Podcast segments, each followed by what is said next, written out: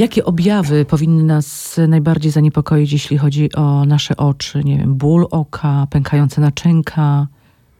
Mm, myślę, że są tutaj dwa aspekty. Y, Pierwszy to jest jakiś, wszystkim powinno nas za- zaniepokoić pogorszenie widzenia. Y, Szczególnie niebezpieczne są takie nagłe, nagła utrata widzenia, czyli wstajemy rano i nagle stwierdzamy, że którymś okiem gorzej widzimy. Drugim takim mm, problemem, który też trudno nie zauważyć, jest czerwone oko. Y, Czerwone, bolesne oko to też y, powinno nas zaniepokoić. A o czym świadczy takie czerwone oko? Są różne stany zapalne, które powinny być szybko leczone. Ym, Zapalenia spojówki, zapalenia rogówki. Może się to wiązać też z chorobami ogólnymi, infekcje wirusowe, na przykład opryszczka. Czyli jakieś takie krople y, zwykłe nie pomogą nam na takie, bo często pojawia się takie pękające naczynko gdzieś i wtedy oko mamy zaczerwienione. Czy, wy, czy musimy koniecznie wtedy też do okulisty, czy wystarczy jakoś inaczej pomóc sobie? Jest to y, problem, który gorzej wygląda niż y, rokuje. Natomiast myślę, że pacjent z czerwonym okiem powinien jednak się udać do okulisty, ponieważ sam nie jest w stanie stwierdzić, czy to problem jest błahy i tylko powiedzmy wymaga y, kropienia kropli, żeby kosmetycznie lepiej wyglądać. Y, Można założyć, że jeżeli powiedzmy po dwóch dniach domowego leczenia, y, próby przemywania oka, czy suplementacji jakimiś sztucznymi łzami, dalej oko jest czerwone i bolesne, myślę, że to jest bezwzględny sygnał, żeby się jednak y, udać do okulisty. Problemy ze wzrokiem y, mogą zwiastować często bardzo poważne schorzenia. Jakie przede wszystkim? Przede wszystkim y, choroby ogólne, takie jak cukrzyca, nadciśnienie.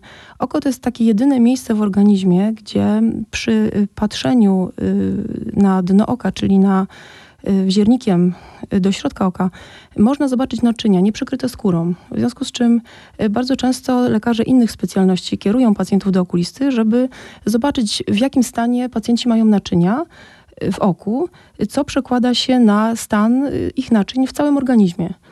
I dzięki temu można zobaczyć, czy y, cukrzyca, czy nadciśnienie jest właściwie leczone.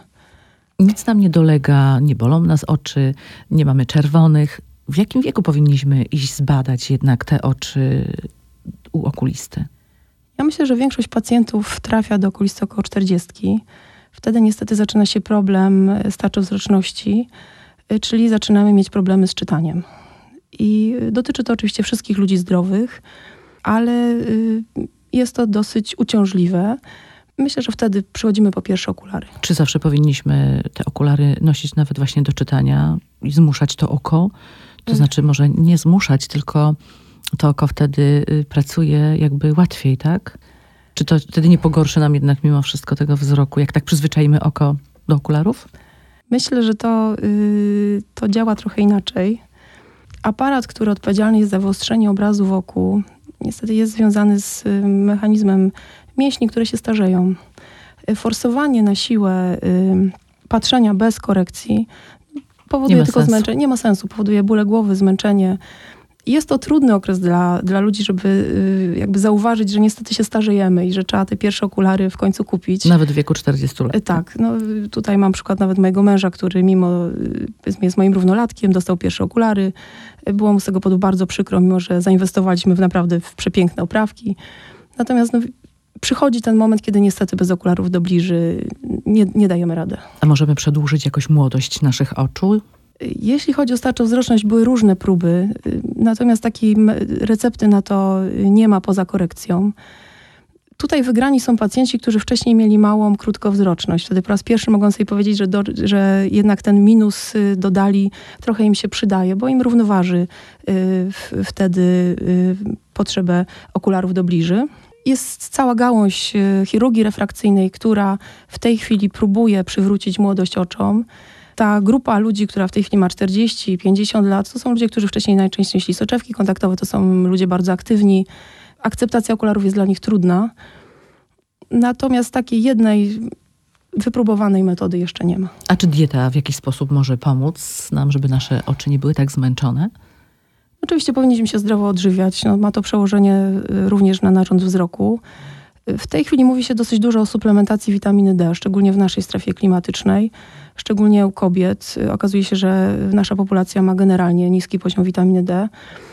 Mówi się o suplementacji witaminy A, o, y, coraz więcej osób też pracuje w warunkach powiedzmy sztucznego światła, więc też tutaj ma to znaczenie. Wszystkie te produkty zdrowe y, powodują lepsze wydzielanie powiedzmy dobrej jakości łez. A jakie światło jest korzystne dla naszego wzroku? Czy tylko naturalne? Naturalne jest najlepsze, natomiast no, trudno w, w, naszej, w naszym warunkach naszego życia, kiedy większość czasu spędzamy jednak w zamkniętych pomieszczeniach, na tym bazować. Myślę, że światło przyjemne to światło ciepłe, żółte, nie jarzeniowe i nie halogenowe. Natomiast y, w tej chwili y, też większość na przykład monitorów okranowych, które są z źródłem światła, mają już odpowiednie filtry zabezpieczenia, więc tutaj już nie wymagają jakichś specjalnych na przykład okularów da, da ochronnych y, do, do patrzenia. E, wiele osób mówi o tak zwanej opadającej powiece. Czy to, no zwłaszcza kobiety na to zwracają uwagę. W takim przypadku powinno się udać do okulisty czy do gabinetu medycyny estetycznej? Przede wszystkim trzeba zobaczyć, czy to jest y, prawdziwe opadanie powieki, związane z tym, że jest jakiś defekt mięśnia unoszącego, y, czy y, unerwienia powieki jest opadanie mięśnia związanego z jakąś chorobą neurologiczną. Tutaj na przykład jest miastenia. Czy to jest tylko zwiotczenie skóry na górnej powiece, czyli defekt kosmetyczny. I tym defektem kosmetycznym zajmują się zarówno okuliści, jak i plastycy, Osobiście uważam, że warto sobie skorygować y, taki defekt. No, odmładza to zdecydowanie. Y, powoduje też, że w skrajnych przypadkach ta wiotkość może być tak duża, że fałd skóry zasłania po prostu widzenie. Natomiast jeżeli można wyglądać ładniej, no to czemu nie?